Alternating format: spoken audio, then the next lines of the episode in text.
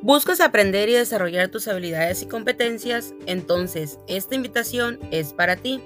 Próximamente se abrirá un taller de orientación educativa en la Universidad Pedagógica Nacional subsede Guaymas, la cual ofrecerá los talleres en manual de formato APA, apoyo en tareas, así como el taller de manejo de herramientas digitales y principalmente apoyo en el desarrollo en el proyecto de vida.